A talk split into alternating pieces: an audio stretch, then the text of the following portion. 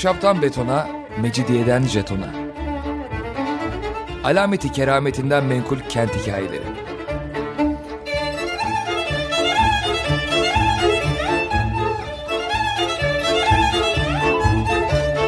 Hazırlayan ve sunan Pınar Erkan.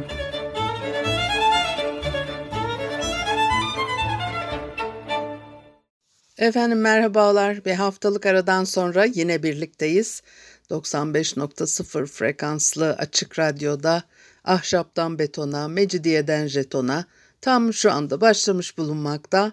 Anlatıcınız ben Pınar Erkan, elektronik posta adresim pinarerkan.yahoo.co.uk Bugün programımızda ne var? Şimdi Anna Grosser Rilke'nin İstanbul'daki anılarını e, konuşalım bugün. 19. E, yüzyılın ikinci yarısında hatta son çeyreğinde mi demek lazım. E, İstanbul'da yurt dışından geliyorlar. Eşi Köln gazetesi tarafından görevlendirilmiş İstanbul'da bir kendisi piyanist, müzisyen konserler veriyor ve ömrünü de böyle geçirmiş ama ondan sonra eşini kaybettikten sonra kendisi de e, gazetecilik yapıyor İstanbul'da ve e, 1888'den sonra e, İstanbul'a geliyorlar. Kendisine e, şehirde yeni bir çevre edinmiş, müzik geceleri düzenliyorlar, e, konserler veriyor e, işte Osmanlı'da müziğe gerekli önem verilmiyor e, diye düşünür. Bunu da ifade eder. E, Yıldız Sarayı'nda Sultan Abdülhamit tarafından davet edilmiş ve konsere çıkmış. E, bir madalya ile ödüllendiriliyor. E, e, haber ona işte eşi öldükten sonra da e, şehirde e, haber ajansının yönetimine geçiyor kendisini gazetecilik yaparken e, e, buluyor. E, Birinci Dünya Savaşı çıkıyor ondan sonra biliyorsunuz. E, bütün Alman ve Avusturyalılar gibi sınır dışı edilmiştir. Almanya'ya geri dönüyor. Orada hayatını sürdürürken de Seyahatname kitabını e, yazmış. Şehirde birçok insanla tanışıyor. İstanbul'u bu kadar yıl boyunca tanıyor, öğreniyor. E, ve onun için de enteresan da yorumları var şehirle ilgili, ahaliyle ilgili. Ben de onları birazcık sizinle paylaşmak istedim bugün. İnsanlar genellikle şehre denizden geliyorlardı e, geçmiş yüzyıllarda. Onun için de çünkü karadan e, zor seyahat etmek, tren yokken onun için de o e, Boğaz'dan işte Çanakkale'den girip Marmara Denizi boyunca Ondan sonra da e, kıyılarda şehre yaklaşırken ki görüntü hep e, her zaman her zaman diyecektim e, insanların hoşuna giden bir etkileyici görüntü olarak karşımıza çıkar. Seyahatnamelerde de öyle anlatılır. Şimdi bu sefer trenle e, geliyorlar. Trenle de e, enteresan bir manzarayla e, karşılaşıyor. E, kente yaklaştıkça tren iyice denize yakınlaşıyor. Sonra Bizans şehir surları var. Diyor ki mesela yoksul halkın yıkılmaya yüz tutan hap kadar minik ahşap kulübeleri surların harap taşlarına adeta yapışık gibiydi ama bu evcikler antik yapının ihtişamını bozmuyorlardı. Onların birer parçası olmuşlardı diyor. Sonra e, o e, işte Bizans surlarının dört kulesi hala ayakta olan ve eski Bizans imparatorlarının ünlü Yaldızlı Kapısı'nın bulunduğu Yedi Kule'nin önünden e, devam ederek e, geliyorlar. Manzarayı seyrediyor. E, diyor ki yabancı bir yere gideceğim endişesini yavaş yavaş kafamdan silmeye başlamıştım. Eşim henüz nerede ve nasıl oturacağımızı söylememişti. Bana sürpriz yapmak istiyordu. Gerçekten de sürprizle karşılaşacak. Beyoğlu'nda e, bir yer e, tutmuşlar. Sonra tren İstanbul garına giriyor. Bavulları almak için trenin merdivenlerine saldırmış hamallar. Böyle kulakları e, sağır eden çığlıklarla karşılaştık diyor. Sanki adamlar delirmiş gibiydiler. Bavul taşıma karşılığında alacakları birkaç kuruş için itişip kakışıyorlardı. Bir de efendim bahşiş diye bağırıyorlardı diyor. Neyse arabaya biniyorlar. Araba dediği de fayton. Sonra da İstanbul'un sokak köpekleriyle ilk kez e, burun buruna e, geliyor ve aç hayvanlar bir anda faytonun etrafını sarmışlar. Ve de diyor ki öteden beri ıslah olmaz bir hayvan severdim. Birden içim acıdı. Yolculuk için yanımıza aldığımız yiyeceklerden kalanları hemen e, hayvanların önüne atmış. Sonra da pişman oluyor bundan. Çünkü e, fayton hareket edince bütün bir köpek sürüsü havlayarak peşline takılıyor.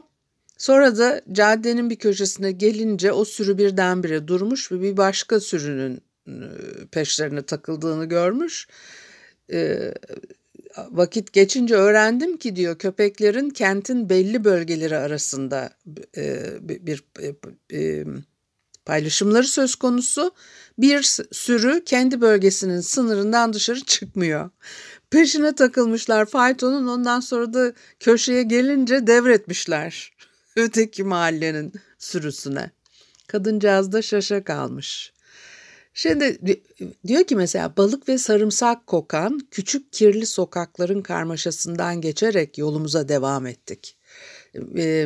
Burası Sirkeci. Demek ki Sirkeci'nin sokakları balık ve sarımsak kokuyormuş. Buna hayret eder miyiz? Hayır. Çünkü balıkçılık yapılıyor tabii buralarda. Kıyıda, deniz kıyısı onun içinde gerçekten böyle kokuyordur herhalde. Her yerde bizim salaş diyeceğimiz minik dükkanlar görüyordum diyor. Ve dükkan sahipleri işlerini daha ziyade dışarıda açık havada yapıyorlarmış. Ve bütün o yoksulluğun arasından yeni caminin görkemli mimarisi yükseliyormuş. Sonra aşağıdan görüyor bunu. İstanbul'u Galata'ya bağlayan köprüye geliyorlar. Sağda Boğaz, solda Altın Boynuz. Tam karşıda Galata ve bundan çok etkileniyor. Ondan sonra da asla e, seyretmekten bıkmadığım bir manzara ve ilk görüşünde de onu çok etkilemiş. Köprüyü geçtikten sonra e, Galata'ya geliyorlar. Yol buradan e, Pera'ya dik olarak devam ediyor. Bir tepenin üzerinde ve fayton o dik yokuşu dört nala tırmanıyor. Etrafını seyrederken soluğu kesilmiş. E, sanki arabadan dışarı fırlayacaklarmış gibi de korkmuş. Arabacı e, kırbaçlıyormuş atları sürekli. Eşi de ona e, merak etme diye işte yatıştırmaya çalışıyormuş. Çok şükür bir evin önünde durduk en sonunda diyor. E, oturacakları eve sağ salim varmışlar. Hizmetkarlar ordusu saygıyla karşılamak için onları kapıda bekliyor. Ee, elini önce bütün yabancı dillerde bana hoş geldiniz efendim diyen e, beyaz giyimli aşçıya uzatmış. Ee, yani öyle söylüyor. Sonra da e, o da hizmetçisi bir Rum kızı varmış. Onun elini sıkmış. Ee, peşinden de üstü başı biraz kirli görünen bir e, uşağı başıyla selamlamış. Sonra da büyük bir merasimle merdivenleri çıkarak yemek odasına gelmişler. Diyor ki yani şahane hazırlanmış bir kahvaltı sofrası. Ee, bebeğimiz de e, dadısıyla birlikte masaya oturttuk. Çok neşeli ve mutluydum. Bizi rahat ettirmek için yaptıklarından dolayı eşime minnettardım. Evde bir İngiliz ailesine aitmiş. Birkaç aylığına Londra'ya gitmişler. Acaba hangi e, meşhur Levanten ailesiydi e, bu İngiliz e, aile? E, bütün eşyasıyla birlikte ve personeli de dahil olmak üzere e, kiralamışlar.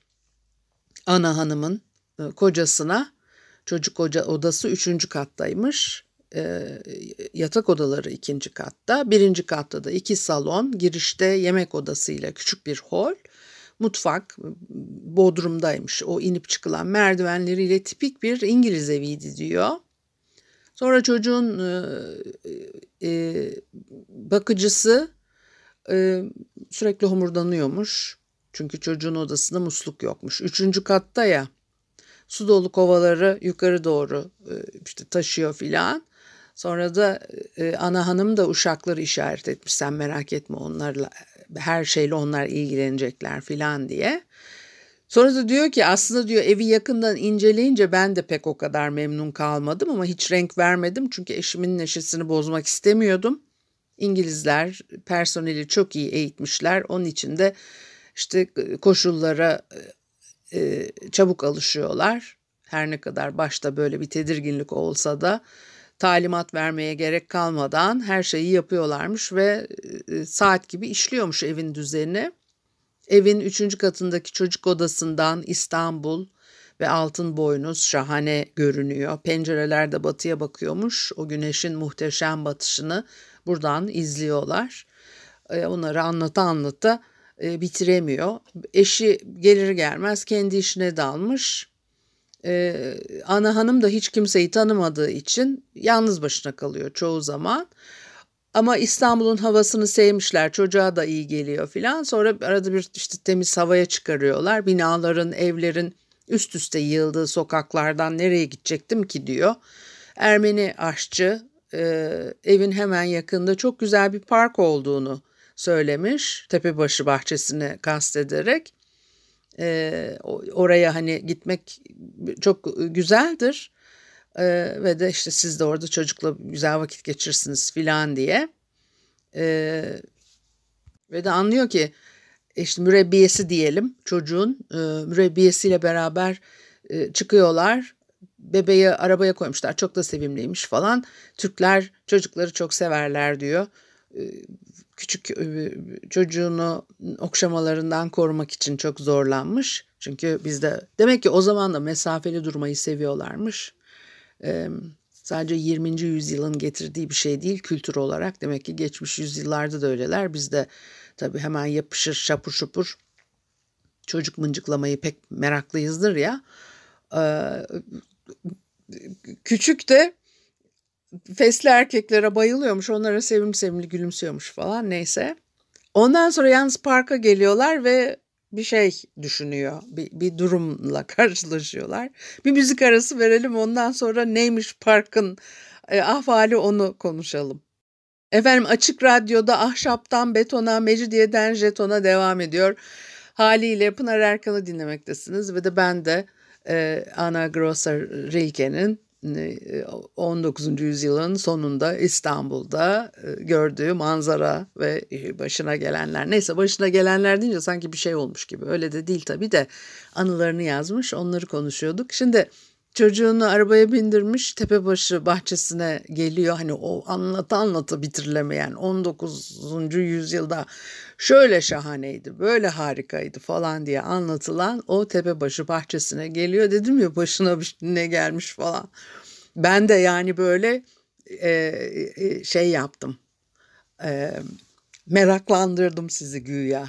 Neyse e, geliyor para ödenerek içeri giriliyormuş e, parka. Herkes de diyor para ödeyemediği için e, aşçı çünkü onları park kapısına kadar götürmüş giriş ücretini ödemişler. Ne ki çok güzel denilen park hanımefendiyi müthiş hayal kırıklığına uğratmış.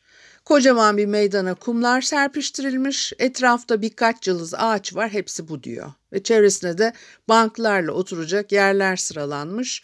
Hava güneşli, park boş çünkü giriş ücretini herkes ödeyemiyor. Fakat tüm bunlara rağmen çocuklar için ideal bir yermiş. Artık e, ondan sonra da rahatlıkla eve dönüp e, piyanomun başına oturabilirdim diyor. Bir de şey de var. Yani beğenmemişim. Bizim şahane tepebaşı bahçemizi beğenmemiş hanımefendi görüyor musunuz? Şey de var ya anlat tabii ben öbür programlarda anlattım o mezarlıkları e, tırtıklaya tırtıklaya yapıyorlar ya bu bahçeleri. E, bu meşhur hani geçen öyle anlatılan çünkü buralarda orkestralar filan da çalıyor. Zaman içerisinde şekil değiştiren yerler buraları. Çünkü bütün 19. yüzyıl boyunca çok hızlı bir değişim söz konusu. Aslında bu yamaçlarda hep e, mezarlık dolu ya. O mezarlıkların içine bahçeleri yapmışlar. Ondan sonra oralarda orkestralar çalıyor. E, orkestralar çalarken o mezarlar hala orada falan. Neyse kadın böyle bir şeyden söz etmiyor ama gördüğünden de memnun kalmamış. Bir de şey çok komikti. Ee, ha diyor ki mesela Cadde-i Kebir'in sonunda büyük bir mezarlık vardı. Yani İstiklal Caddesi'ni kastediyor. Şimdi tepe başından e, Taksim'e olan e, alanı e, düşünebilirsiniz.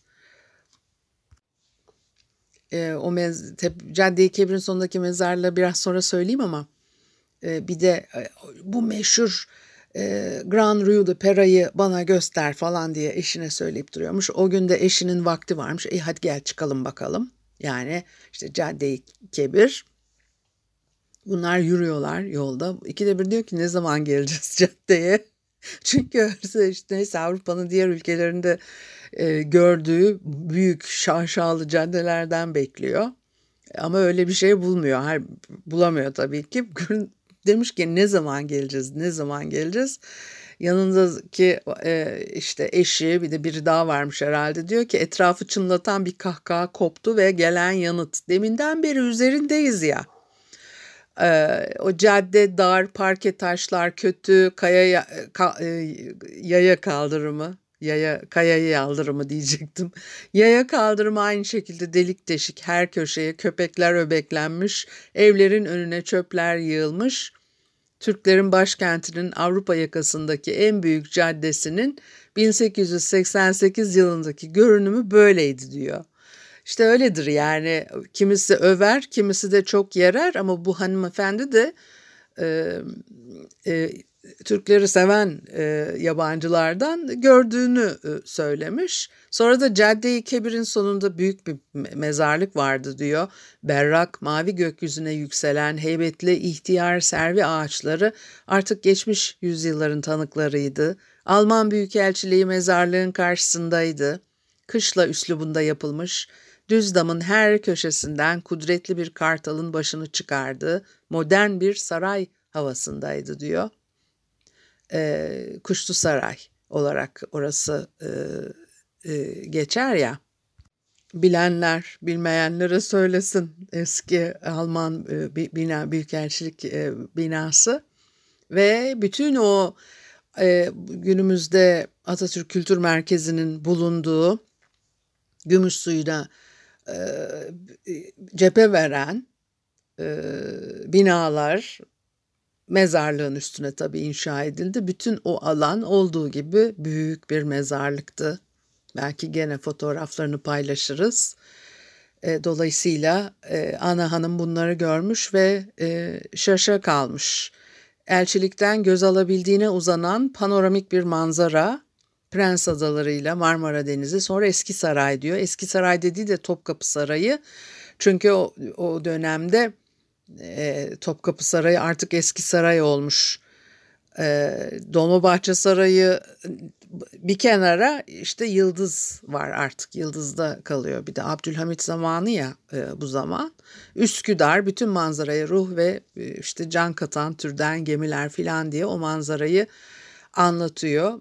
E, herkesin hayran kaldığı gibi o da hayran kalmış. Sonra güzel bir enteresan başka bir şey oluyor.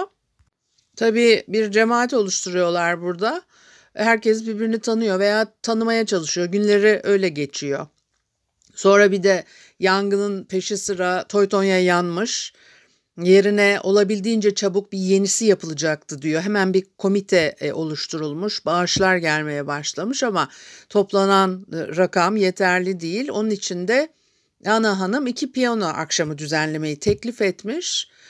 E, o elçilikteki büyük balo salonunu açmaya hazırdılar diyor. İşte programını gösteriyor filan. Scarlatti'den Liszt'e kadar Liszt'e kadar e, tarihsel sıralamaya göre e, eserleri piyanoda e, çalacak ve de böyle şaşalı bir şey olsun diye e, uğraşıyor. E, ilk gece e, yani Beyoğlu'nun e, Cadde-i Kebir'ine e, her milletten insan akın etti. E, tahtrevanlar peş peşe geliyordu diyor. Bir kere giriş ücretini tek fiyat ve çok yüksek tutmuşlar. Üç gece için e, Alman parasıyla 20 mark. e, insanlar tahtrevanlarla e, geliyorlar. Demek ki bu geç bir tarih olmasına rağmen o tahtrevanla keyifli keyifli sallanmak bile her zamanki sahne korkumu azaltmamıştı diyor. E, bugün bizim e, tahtrevanın ne olduğunu biliyorsunuz değil mi? Yani e, insanlar taşıyor e, tahtrevanları. Dolayısıyla da e, bu kullanılan bir şey o dönemlerde yolculuk için.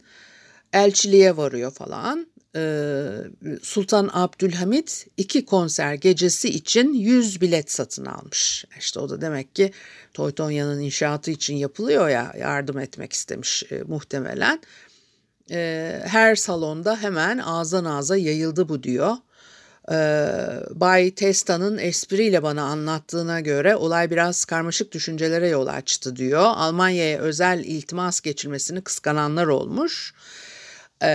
Çünkü bu hep böyle özellikle Fransızlarla Almanlar arasında çok çekişme var. Çünkü imtiyazlar tamam İngilizler de var tabii ki birçok İngilizler Almanlara Fransızlara imtiyazlar veriliyor.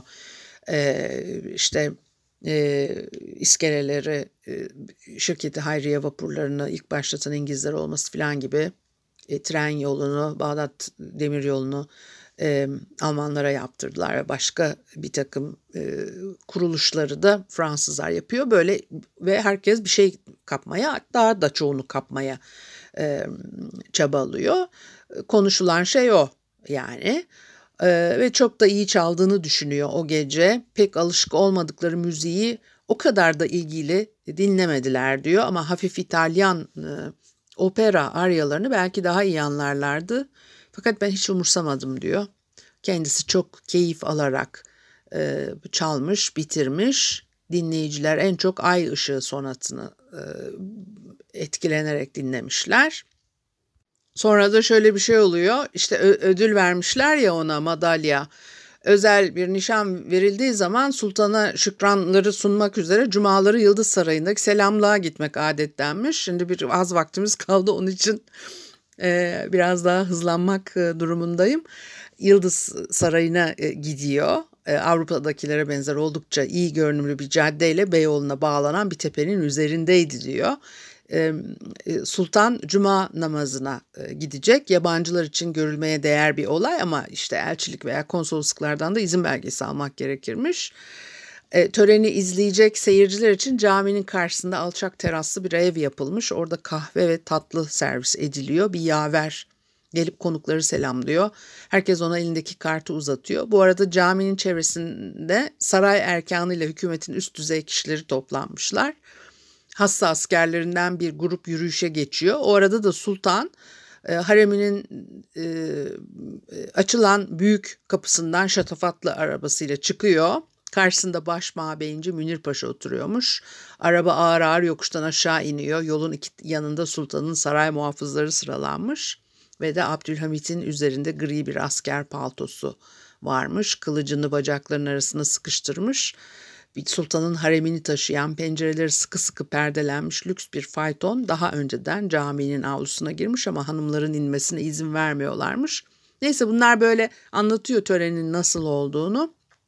Yarım saatlik arada elçilik birinci tercümanı Bay e, Tessa ile bir emir subayı hanımefendinin yanına gelerek bir daveti uzatmışlar. Sultan akşam saat 6'da Ana Rilke hanımefendiyi akşam yemeğine bekliyormuş ve akabinde de bir resital sunulacak. Diyor ki donup kaldım, dilim tutuldu. Benim için büyük bir onur olduğunu söyleyerek teşekkür ettim diyor. Ondan sonra da e, yani 5 saat vardı hazırlanmak için filan ne tuvalet giyeceğim konusunda işte bana testa fikir verdi diyor. Ee, uzun kollu bir akşamüstü kıyafeti yeterli demişler. Fakat e, çalacağı ilk eser olarak ondan Osmanlı Ulusal Marşı olan Hamidiye Marşı'nı istemişler. Ona canı çok sıkılmış. Bu haftalık da bu kadar olsun. Haftaya görüşene kadar hoşçakalın.